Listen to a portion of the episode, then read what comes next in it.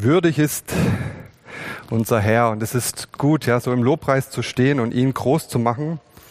Und heute starten wir in eine neue Predigtserie und ich habe das Vorrecht, heute zu starten.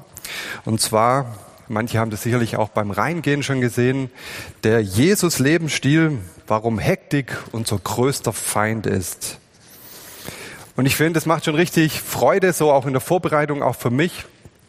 Und ich bin, bin gespannt auf die nächste Male und ich glaube, es wird eine richtig tolle Serie und wir werden noch einiges hören die nächsten Wochen und möchte euch auch noch mit hineinnehmen, bevor ich in das Thema einsteige. Ich hatte auch noch einen Eindruck in der Vorbereitung und ich glaube, das passt gerade auch so, was der Christian auch gesagt, ja, dass wir das Gefühl vielleicht manchmal im Leben haben, dass wir zu schnell unterwegs sind.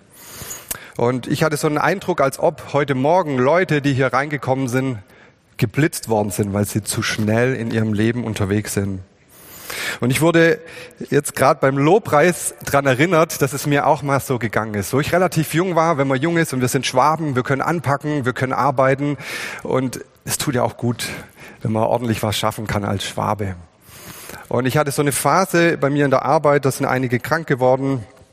Ich musste einiges übernehmen und auch ich hatte eine Jugend geleitet, da sind auch die Mitarbeiter weggebrochen. Auf einmal stand ich alleine da und es wurde immer mehr und immer mehr. Und ich habe vernachlässigt, mir Zeiten zu nehmen, wo ich zur Ruhe komme. Und eines Morgens ähm, ich habe zu dem Zeitpunkt im Gemeindehaus gewohnt, hat es noch geschneit an dem Morgen und ich war einfach nur fertig. Und dann wurde ich noch rausgeklingelt um acht ähm, und da hatte ich vergessen, dass ich an dem Sonntag mich mal freiwillig gemeldet hatte. Wenn es Schnee gibt, dann werde ich Schnee schippen und das ist relativ viel gewesen. Und ausgerechnet da hat es geschneit. Ich habe die Nachrichten nicht angeschaut und ja, dann war ich richtig fertig. Und dann hat mein Nachbar gesagt, der Gottesdienst war schon halb vorbei, komm doch mit in meinen Gottesdienst nach Stuttgart. Ich nenne jetzt keine Namen. Also ich bin dann ins Gospelforum gefahren und äh, mit meinem Nachbar. Und genau. Und dann hatte ich so diesen Gedanken, wenn das so weitergeht, ich glaube, dann klappe ich zusammen. Ich weiß mehr genau, was ich gedacht habe. Ich bin da reingekommen und ich bin wirklich geblitzt worden. Äh, so hat sich's angefühlt.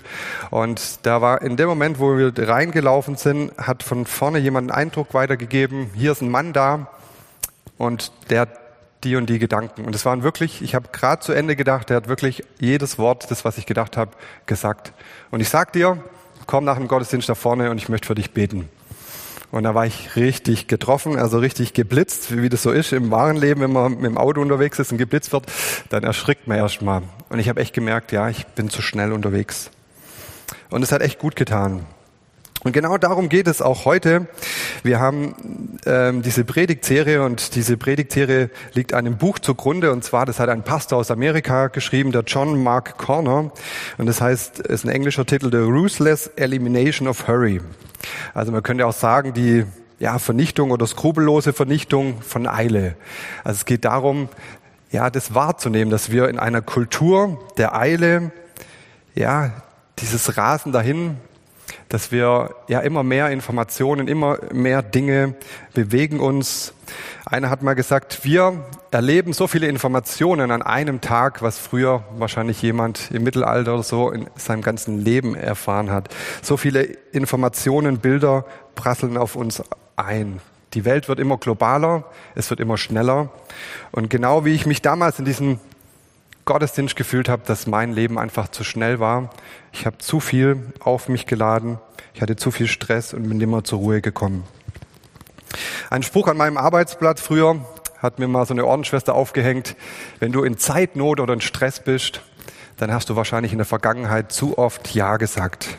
Und so war das in meiner Situation definitiv. Ich habe zu oft Ja gesagt und dann wurde es immer, immer mehr.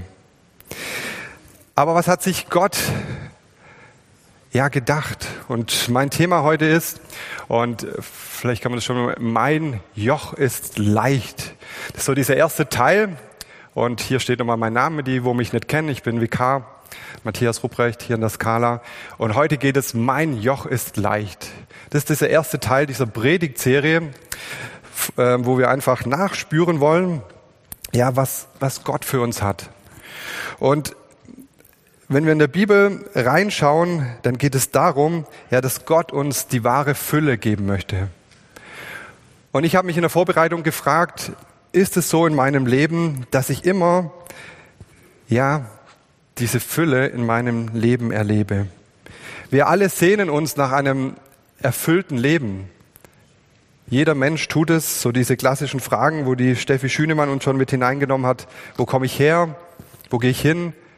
Aber was mache ich in dieser Zwischenzeit? Was ist der Sinn des Lebens? Wie kann ich ein gutes, ein erfülltes Leben leben? Und da gibt es viele Antworten, die uns begegnen, auch von verschiedenen Religionen. Und Jesus hat auch so eine Antwort.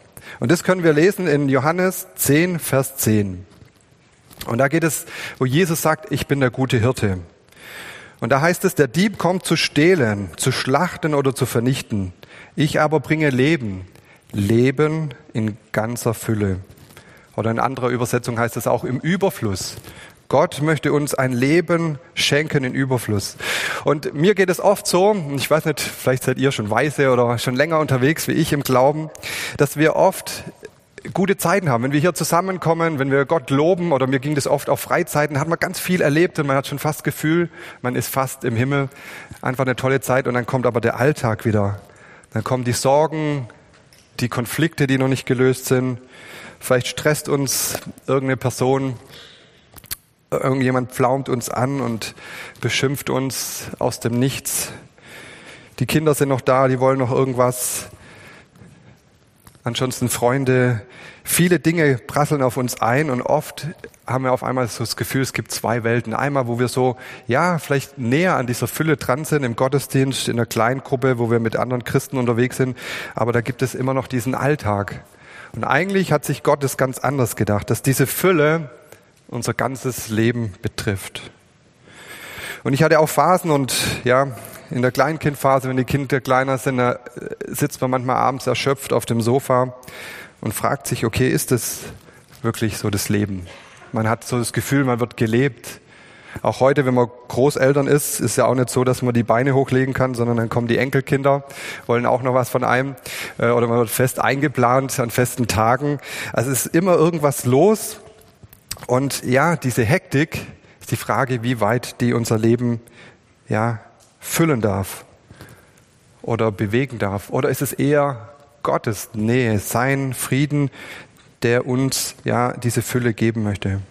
Und in diesem Buch und im Englischen Hurry ist sowas, man könnte sagen, beschäftigt sein, getrieben sein, nicht zur Ruhe kommen. So wie ich euch vorhin mein Beispiel erzählt habe, wo ich ja zu viel hatte, wo ich nicht mehr so zur Ruhe gekommen bin.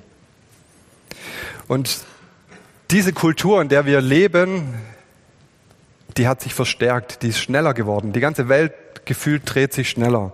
Und vielleicht gab es so einen Moment 2020, wo Corona gestartet ist, wo man so das Gefühl hatte, so vor zwei, drei Wochen, da steht die ganze Welt still, kein Flugzeug fliegt mehr. Und dann hat sich, aber natürlich die Welt dreht sich weiter, ist wieder alles angelaufen. Und die Leute haben sich noch mehr gestresst gefühlt. Und ich möchte euch einen Punkt heute so starten, ist so diese Hektik. Das ist so, ja, Feind ist vielleicht jetzt ein hartes Wort, aber ein, eine Sache, die uns einfach diesen Frieden, diese Fülle mit Gott rauben möchte. Ich möchte euch ein bisschen so mit ein paar Eckdaten mit hineinnehmen. Warum ist das so der Grund, warum wir in dieser Eile sind? Es ist alles vernetzter, globaler. Das hat man auch in dieser Pandemie gemerkt, bis man Masken aus China bekommt. Überall ist alles mehr miteinander vernetzt. Früher hat man gesagt, es ist nicht schlimm, wenn ein Sack Reis in China umkippt, das ist nicht so schlimm. Gab so ein Sprichwort. Aber heute sind wir vernetzt mit, mit vielen Ländern und manche Sachen funktionieren nicht mehr. Und es wurde immer mehr, wir haben immer mehr Informationen, die auf uns einströmen. Und ich glaube, man könnte vielleicht auch sagen, ein Punkt, es gibt sicherlich viele, ist 2007 ähm, gab es eine große Veränderung, genauso wie vielleicht die Glühbirne erfunden worden ist oder die Druckerpresse. Aber ich glaube, das Jahr 2007 wird unter anderem auch in die Geschichtsbücher sicherlich Einzug halten, weil da gab es eine Erfindung und es ist nicht immer nur schlecht, das hat was verändert. Wo ist es? Mein Handy liegt da. Moment. Danke, Peter. Klein, aber fein. Sollte eigentlich in die Hosentasche reinpassen. Passt's auch. Und da hat der Steve Jobs hat, hat eine ganz tolle Erfindung gemacht. Er hat das iPhone Ja, ich mache jetzt keine Werbung fürs iPhone, aber man könnte auch Smartphone sagen. Und auf einmal war nicht nur Informationen, sondern das Internet, da war auf einmal alles verknüpft, nicht nur das Telefonieren. Und dadurch hat, war es eine Erfindung, dass wir noch mehr Informationen bekommen haben. Facebook ist auch in diesem Jahr online gegangen, Social Media ist dazugekommen und es kam immer mehr. Ich denke, manche von euch kennen WhatsApp und sonstige Sachen. Instagram kam noch dazu. Es kam immer mehr dazu und ähm, allein diese ganzen Informationen, was man am Tag bekommt. Wir sind ohne Fernseher aufgewachsen, ähm, kann mein Vater bestätigen. Und äh, wir waren manchmal aber bei meiner Oma eingeladen und da gab es die Tagesschau um 20 Uhr am Sonntag, wenn wir mal zu Besuch waren. Da gab es einmal am Tag die Tagesschau.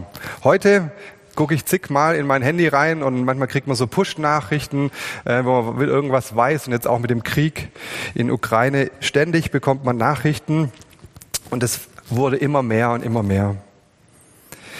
Dann allein die Werbung. Wenn ich so denke an meine Kindheit, da gab es große Säulen. Ich weiß nicht, wer das noch kennt, so, ähm, wo dann irgendwelche Plakate waren. Ähm, ja, aber heute ist es so, ich kriege die Werbung oder wenn ich auf Instagram reinschaue, dann bekomme ich sehr gezielte Werbung. Ich, wir waren im Urlaub letztes Jahr, habe ich mir so tolle Wohnmobile angeschaut, die da so standen und pop, äh, ein paar Minuten später hatte ich die Wohnmobile in Instagram ähm, auf meinem Account. Und es ist echt interessant, wie das ganz gezielt, diese Werbung, ähm, immer mehr und mehr auf mich einströmt. Die Geschwindigkeit ist schneller geworden. Wir haben immer weniger Zeit, zur Ruhe zu kommen. Multitasking hat man auch schon festgestellt, dass es nicht so gesund ist. Aber wir versuchen immer mehr reinzupacken, gleichzeitig zu machen, uns zu optimieren, immer besser zu werden.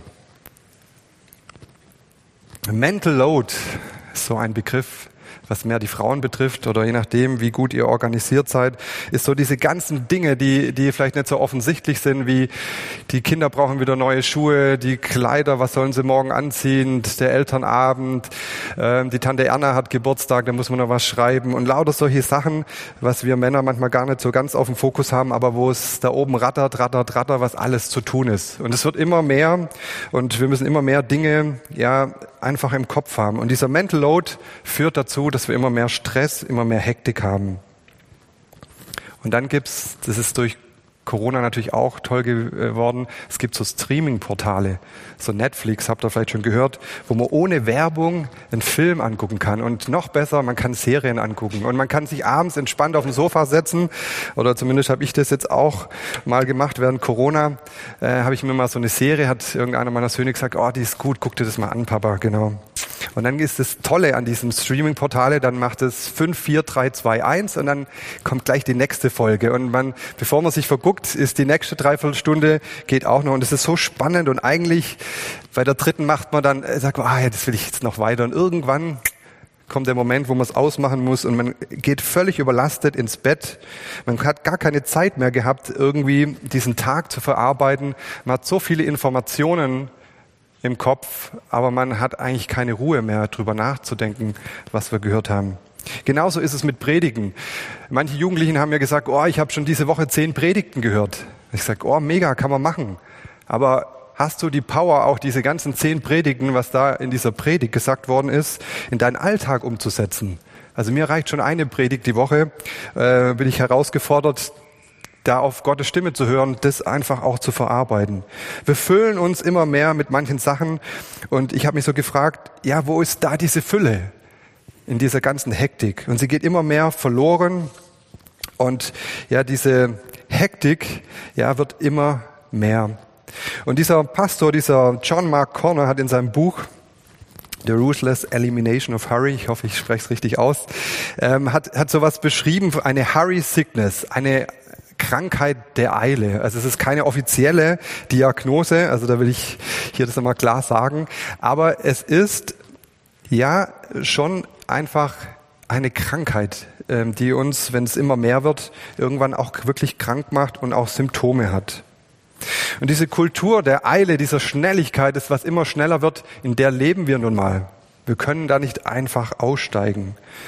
Und auch ich habe gemerkt, auch das Beispiel, was ich euch gesagt habe, das würde jetzt heute Morgen den Rahmen sprengen, wie sich das immer mehr zugespitzt hat und wo ich einfach auch, wo ich das in der Vorbereitung gelesen habe, diese Symptome gehabt habe.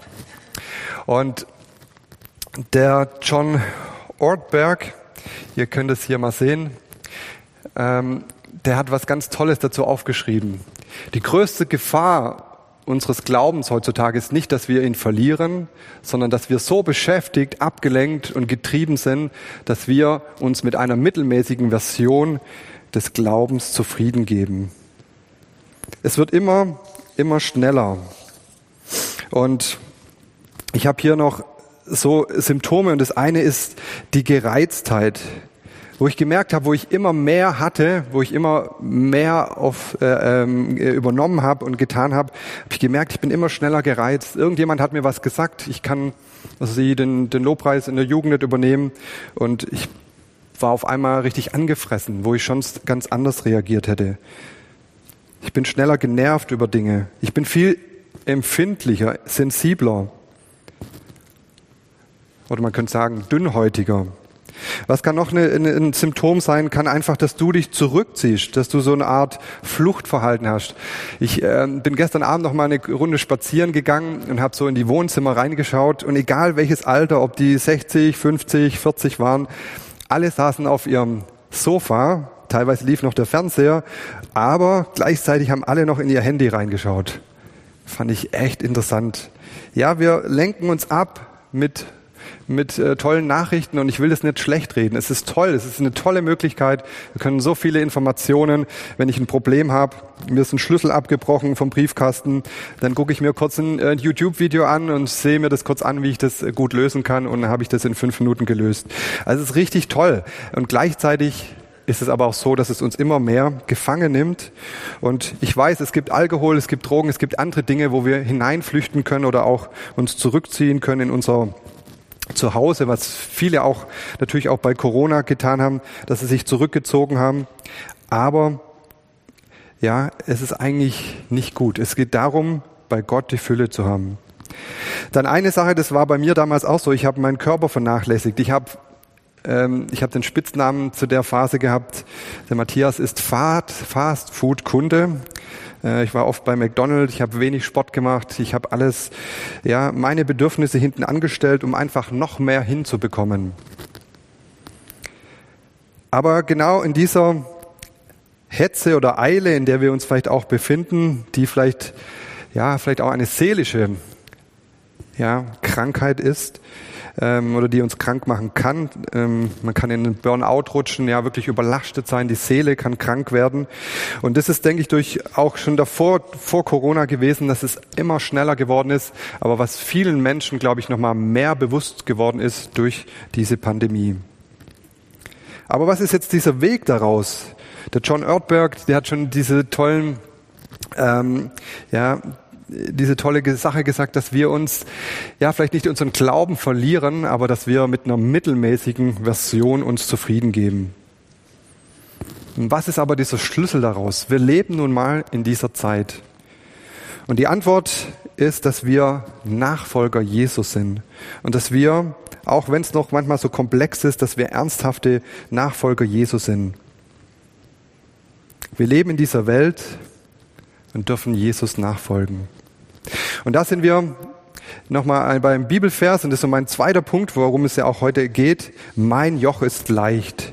Und das steht in Matthäus 11, Vers 28, eine sehr bekannte Bibelstelle auch. Und ihr könnt es hier mitlesen. Kommt alle zu mir, die ihr mühselig und beladen seid. Ich will euch erquicken. Nehmt mein Joch auf euch und lernt von mir, denn ich bin gütig und von Herzen demütig. Und ihr werdet Ruhe finden für eure Seelen. Denn mein Joch ist sanft und meine Last ist leicht. Und da stecken einfach so fünf Punkte drin. Ich denke, viele von euch haben das auch schon gehört. Es geht darum, dass wir zu Jesus kommen, dass wir mit unserer Last zu Jesus kommen, dass wir unsere Last abnehmen lassen. Und dann geht es darum, dass wir sein Joch auf uns nehmen, dass wir von ihm lernen und ihm nachfolgen und dass wir Ruhe erleben. Und wo Jesus gelebt hat, war dieser Begriff ein sehr gebräuchlicher Begriff. Ja, das war natürlich aus der Landwirtschaft, wenn Ochsen so eingespannt worden sind von diesem Joch.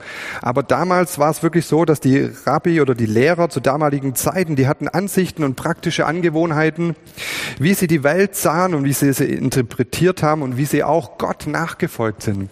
Und es war wirklich auch so eine Last für diese Menschen, weil sie mussten so viele Regeln einhalten und es war oft schwer, wirklich diesen Weg gut zu gehen, alle Gebote zu halten.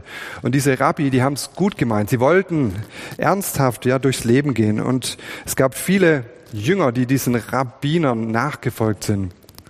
Und so war auch Jesus einer zu dieser Zeit, aber er hat so ein ganz anderes Joch im Blick gehabt. Und wenn wir das so lesen, und hier auch nochmal so diese Punkte, geht es darum, dass es ein Joch ist, eine Last, die sanft, die leicht ist. Und es geht darum, diese Ansichten, wie, wie Jesus gelebt hat, dass wir das auch heute noch anschauen können. Und es geht nicht darum, dass zur damaligen Zeit die, die Jünger, dass, dass Jesus gesagt hat, hey, folge mir nach. Ich habe von 10 bis 11 Uhr eine tolle Session, einen tollen Input. Da ähm, zeige ich euch einfach, wie ihr gut durchs Leben gehen könnt. Nein, er hat seine Jünger herausgefordert und die Jünger sind 24 Stunden, ja, manche mehrere Jahre mit Jesus gegangen. Und sie sind nicht nur ein paar Stunden, sondern sie haben ihre ganze Zeit hier investiert. Also es geht darum, diesem Jesus, und das ist dieses Thema auch jetzt in den nächsten Wochen, diesen Lebensstil, das, was Jesus ausmacht, wie er auf dieser Welt auch als Mensch unterwegs war, was sein Rhythmus war, wie er ja, Dinge einfach auch gelebt hat, wie er seine Jünger mit hineingenommen hat. Diesen, man könnte es auf Englisch sagen, the way of life, die Art und Weise zu leben, seinen Leben, Lebensrhythmus, dass wir davon lernen. Und das ist, glaube ich, der Schlüssel, dass wir aus dieser Hektik, wir können nicht einfach aus dieser Welt aussteigen. Auch damals war sicherlich das eine oder andere auch schon schwierig. Wir haben das Vorrecht, dass wir in einer Zeit leben, wir haben so viele Erleichterungen, wir haben eine Spülmaschine, die uns das Geschirr spült. Wir haben eine Waschmaschine. Wir haben so viele Sachen. Ein Freund von mir, der hat, kann über sein Handy sein ganzes Zuhause steuern, seine Rollläden hoch und runter lassen, seine Heizung anmachen, alles machen. Wir haben so viele Erleichterungen und trotzdem sind wir im Stress. Und wenn wir in der Bibel reinschauen, können wir im Neuen Testament nirgends lesen, dass Jesus im Stress war, dass er in Eile war, dass er getrieben war und schlussendlich völlig gestresst an diesem Kreuz gelandet ist. Und es gibt so ein paar ähm, ja, Dinge, wo ich so in der Vorbereitung gemerkt habe, wenn ich zum Beispiel jetzt auf Olympia mich als Schwimmer melden möchte, dann kann ich nicht sagen, ich melde mich an für Olympia und dann schaue ich mal, dass ich den neuen Rekord aufstelle, sondern dann muss, müsste ich trainieren. Und zwar jeden Tag. Ich müsste meine Essenskultur umstellen, meinen Lebensrhythmus. Ich müsste mich komplett einstellen und ich müsste natürlich auch ein bisschen Begabung mitbringen.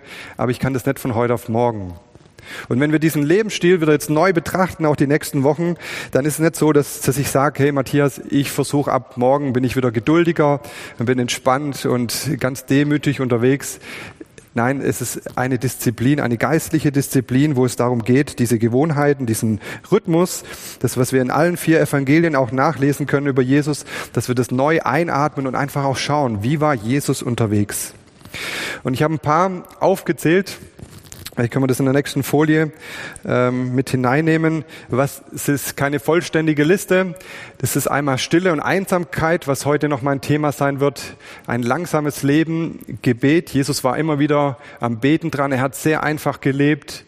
Er hat den Sabbat eingehalten. Gottes Wort war immer wieder ein großer Punkt. Gemeinschaft und Fasten. Und es wird in die nächsten Wochen einfach um diese Themen gehen. Und mir heute geht's noch, und das ist mein dritter Punkt heute, ist Stille und Einsamkeit. Und auch da von Jesus zu lernen. Und da steht in Lukas Kapitel 5, die Verse 15 bis 16. Aber die Kunde von ihm bereitete sich immer weiter aus, und es kam eine große Menge zusammen, zu hören und gesund zu werden von ihren Krankheiten. Er aber entwich in die Einöde und betete. Jesus hat uns hier ein Vorbild gegeben, auch wenn er heute nicht mehr körperlich unter uns ist, aber wir können das immer noch nachlesen, wie er gehandelt ist. Und er wurde immer bekannter, es kamen immer mehr Leute. Also diese Woche haben wir das hier auch erlebt mit den ganzen Paketen da draußen. Es kamen immer mehr Leute und haben Pakete abgegeben. Man war immer mehr in Bewegung. Aber dieser Jesus hatte auch diese Situation. Die Leute haben gehört, da ist ein Prophet, wie er schon lang nicht mehr da war, der Leute gesund macht. Und Jesus hat aber eins gemacht, er hat sich in diese einsamen Ort, in die Einöde zurückgezogen. Dieses griechische Wort Eremos für unsere Basics die wollen immer griechische Wörter hören. Ähm, genau, dieses Wort kommt hier sehr, sehr häufig vor, wo es um diesen einsamen Ort geht, um diese Einöde. Und Jesus hat sich nach seiner Taufe gleich zurückgezogen. Er hat sich 40 Tage zum Beten und Fasten zurückgezogen. Er war manchmal, wenn es kritisch war, war er einfach nicht da oder kam einfach nochmal übers Wasser nach oder hat geschlafen im Boot, hat immer wieder Ruhe, Phasen gehabt, einsame Zeiten, wo er auf den Berg gegangen ist, wo er sich der Menge entschwunden ist. Und ich glaube, das ist so die erste Disziplin, was wir einfach heute auch nochmal ganz neu mitnehmen können. Und vielleicht kommt es auch darauf an, in welcher Lebensphase du bist. Vielleicht bist du da ganz gut drin, entspannt und, und hast es wirklich auch inhaliert in deinem Leben, diese Fülle, dass du immer wieder auch Zeiten hast mit Gott. Die einen nennen das stille Zeit, einsame Zeit, wo Gott zu dir reden darf, wo du zur Ruhe kommen darfst. Ich habe das früher auch gemacht, auch wo ich geschichtet habe, bin ich manchmal noch mal einfach 10 oder 15 Minuten früher aufgestanden, wo die Kinder auch die nachts über wach waren. In der Kleinkindphase war das schwieriger. Man musste immer wieder auch neuen Rhythmus finden, diese Begegnung, diese Ruhe einfach auch mit Gott hinzubekommen. Und ich weiß nicht, wo du stehst, aber ich möchte uns einfach heute Morgen nochmal herausfordern. Ja, dass, dass wir uns von dieser Eile, von dieser Hektik nicht unsere tiefe Beziehung zu Gott rauben lassen dürfen, sondern dass wir uns immer wieder aufmachen. Und ich weiß nicht, vielleicht brauchst du ein paar Tipps, ich kann dir ein paar nennen. Ähm, ja, dass wir uns immer wieder feste Zeiten äh, vornehmen. Am besten morgens, wenn das dir möglich ist, dass du dir da Zeit nimmst. Und dann wäre es gut, wenn wenn es nicht schon piepst, das Handy, sondern dass, es, dass du es erst anmachst, wenn diese stille Zeit vorbei ist und dann reinguckst. Wenn wir unser Handy, und da gibt es genug äh, Studien dazu, wie oft wir dieses Handy anfassen, ähm, wenn wir so oft unsere Bibel anfassen würden, ähm, wäre das genial. Vielleicht ist auch deine Bibel-App da drin, dann ist umso besser. Und dieser Pastor John McConnor hat noch was gesagt. Es geht auch darum, diese Stressquellen zu identifizieren, die Dinge, vielleicht ist es in deinem Leben was anderes, was dich unter Druck setzt. Aber dass wir sie aufdecken. Wenn es natürlich deine Kinder sind, die was von dir wollen, dann ist es schwierig. Dann musst du, was hat eine Freundin zu mir gesagt, ihr Wunsch war es, ja, dass sie Kinder hat. Und sie haben drei und sehr lebendige Kinder und er hat gesagt, das ist unser Lebenstraum gewesen. Und jetzt haben wir diese tollen drei Kinder und das bedeutet, dass man vielleicht auch manchmal weniger machen muss. Dass ich nicht alles gleichzeitig mache, sondern dass ich vielleicht mehr Jesus machen lasse und dass ich nicht noch denke, oh, ich, äh, jetzt muss ich die zum Sport fahren, aber gleichzeitig sollte ich noch da einen Brief einwerfen und da und dort und noch eine WhatsApp schreiben und sondern einfach im Fokus im Hier und Jetzt zu sein, weniger zu machen. Und ich glaube, das ist ja gut, wenn wir uns das bewusst machen, dass wir aus dieser Nummer nicht einfach rauskommen, sondern dass Gott uns heute und hier hineingestellt hat. Jedes Jahrzehnt, jede Menschheit hat andere Herausforderungen gehabt. Wir haben so viele Geräte, die uns viele Dinge abnehmen und trotzdem sind wir im Stress.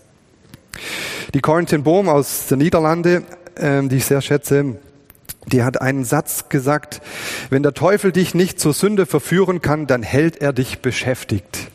Ja, also er hält dich, ja, bewegt, ja, oder schiebt dich, kann man auch sagen.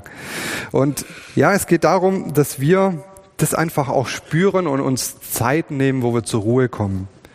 Und gerade diese Beziehungen, dass ich mich selber wahrnehme, es gibt ja dieses Doppelgebot der Liebe, sich selber zu lieben, den Nächsten, aber am allerwichtigsten ja, dass wir Gott lieben. Und wenn ich da keine Zeit mehr habe, wenn ich da nicht investiere und eine Beziehung braucht Zeit, das macht man nicht einfach so aus dem Ärmel geschüttelt. Hast du da eine Sehnsucht danach, Gott wieder mehr zu begegnen? Und es bedeutet, vielleicht das eine oder andere wegzulassen. Eine Sache, ich habe früher ja im Krankenhaus gearbeitet, da hatte ich ein, also ein äh, Motto für mich, das mir immer sehr geholfen hat, das war Sekt, kann man sich gut merken, also Sekt zum Anstoßen. Und zwar S heißt Stopp, E für einatmen, also atmen, dann K für koordinieren und das T für tun. Oft hatte ich die Situation, dass zehn Leute gleichzeitig was von mir wollten und ich manchmal gar nicht mehr wusste, was jetzt zuerst ähm, sein musste. Und dann habe ich manchmal wirklich sogar manchmal laut gesagt, stopp. Dann habe ich erst mal eingeatmet, habe kurz überlegt, was jetzt wirklich wichtig ist und dann habe ich koordiniert und dann habe ich getan oder was auch weggelassen oder weiter delegiert. Und so ist es, glaube ich, auch immer wieder in unserem Leben, dass wir ja vielleicht auch Sachen haben ähm, oder Orte. Und wenn es nur fünf Minuten ist, du und deine Tasse Kaffee oder einen Tee und du redest einfach mal Gott und sagst hier. Und ich kann dich beruhigen, mir ging es auch immer wieder so, dass wir es manchmal auch nicht schaffen, dass wir keine Ruhe haben, dass wir nicht zu Gott kommen. Und Gott ist, ist da nicht böse, sondern er freut sich auf das nächste Mal, wenn du wieder bei ihm da bist. Es gibt so drei Verantwortlichkeiten und ähm, das eine ist, und das hat mir auch sehr geholfen, ich weiß nicht, ob das manche kennen, das eine ist es Gottes Sache, ist es das anderen Sache oder ist es meine Sache? Und diese drei Verantwortlichkeiten muss ich immer wieder prüfen. Und ich habe drei Möglichkeiten. Ich kann Dinge verändern, ich kann Dinge ja vielleicht auch verlassen und ich kann Dinge lieben. Und da habe ich euch noch eine Geschichte zum Schluss. Ähm, und zwar ein Mann beschloss, einen Garten anzulegen. Also bereitete er den Boden vor und streute den Samen wunderschöner Blumen aus. Als die Saat aufging, wuchs auch der Löwenzahn. Da versuchte der Mann mit allerlei Methoden den Löwenzahn Herr zu werden. Weil aber nichts half, ging er in die Gärtnerei. Der weise und alte Gärtner aber der schon manchen Park angelegt hatte, alle Zeit bereitwillig Rat erteilt hatte, gab vielfältig Auskunft, wie der Löwenzahn loszuwerden sei. Aber das hatte der Fragende schon alles ausprobiert. So saßen die beiden eine Zeit lang schweigend beieinander, bis am Ende der Gärtner den ratlosen Mann schmunzelnd anschaute und sagte, wenn denn alles, was ich dir vorgeschlagen habe, nichts genützt hat, dann gibt es nur noch einen Ausweg, lerne den Löwenzahn zu lieben.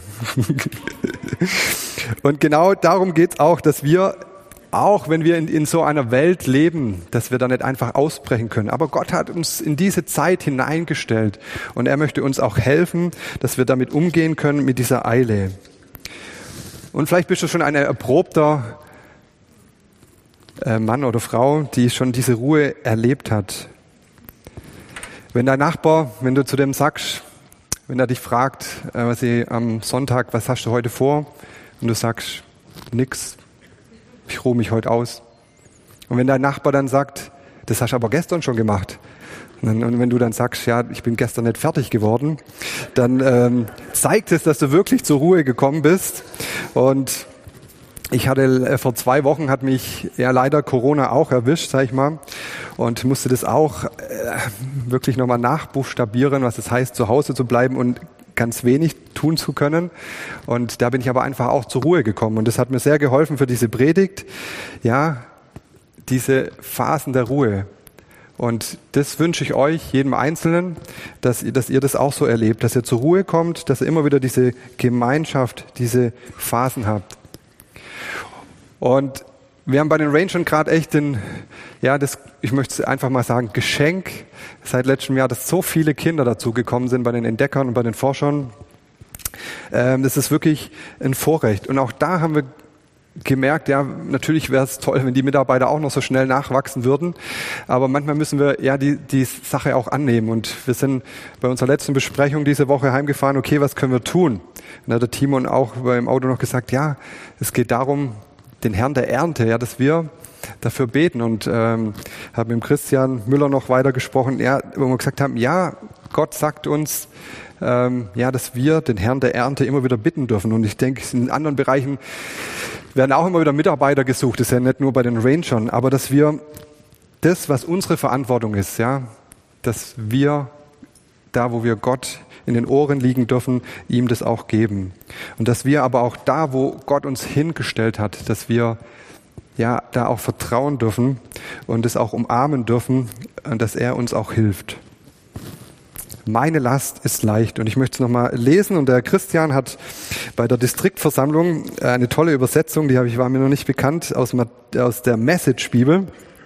Und ähm, möchte euch als Lobpreisteam schon mal nach vorne bitten und ich möchte einfach nochmal diesen Text lesen. Es ist eine relativ freie Übersetzung und macht einfach nochmal die Augen zu, lasst es nochmal auf euch wirken. Meine Last ist leicht.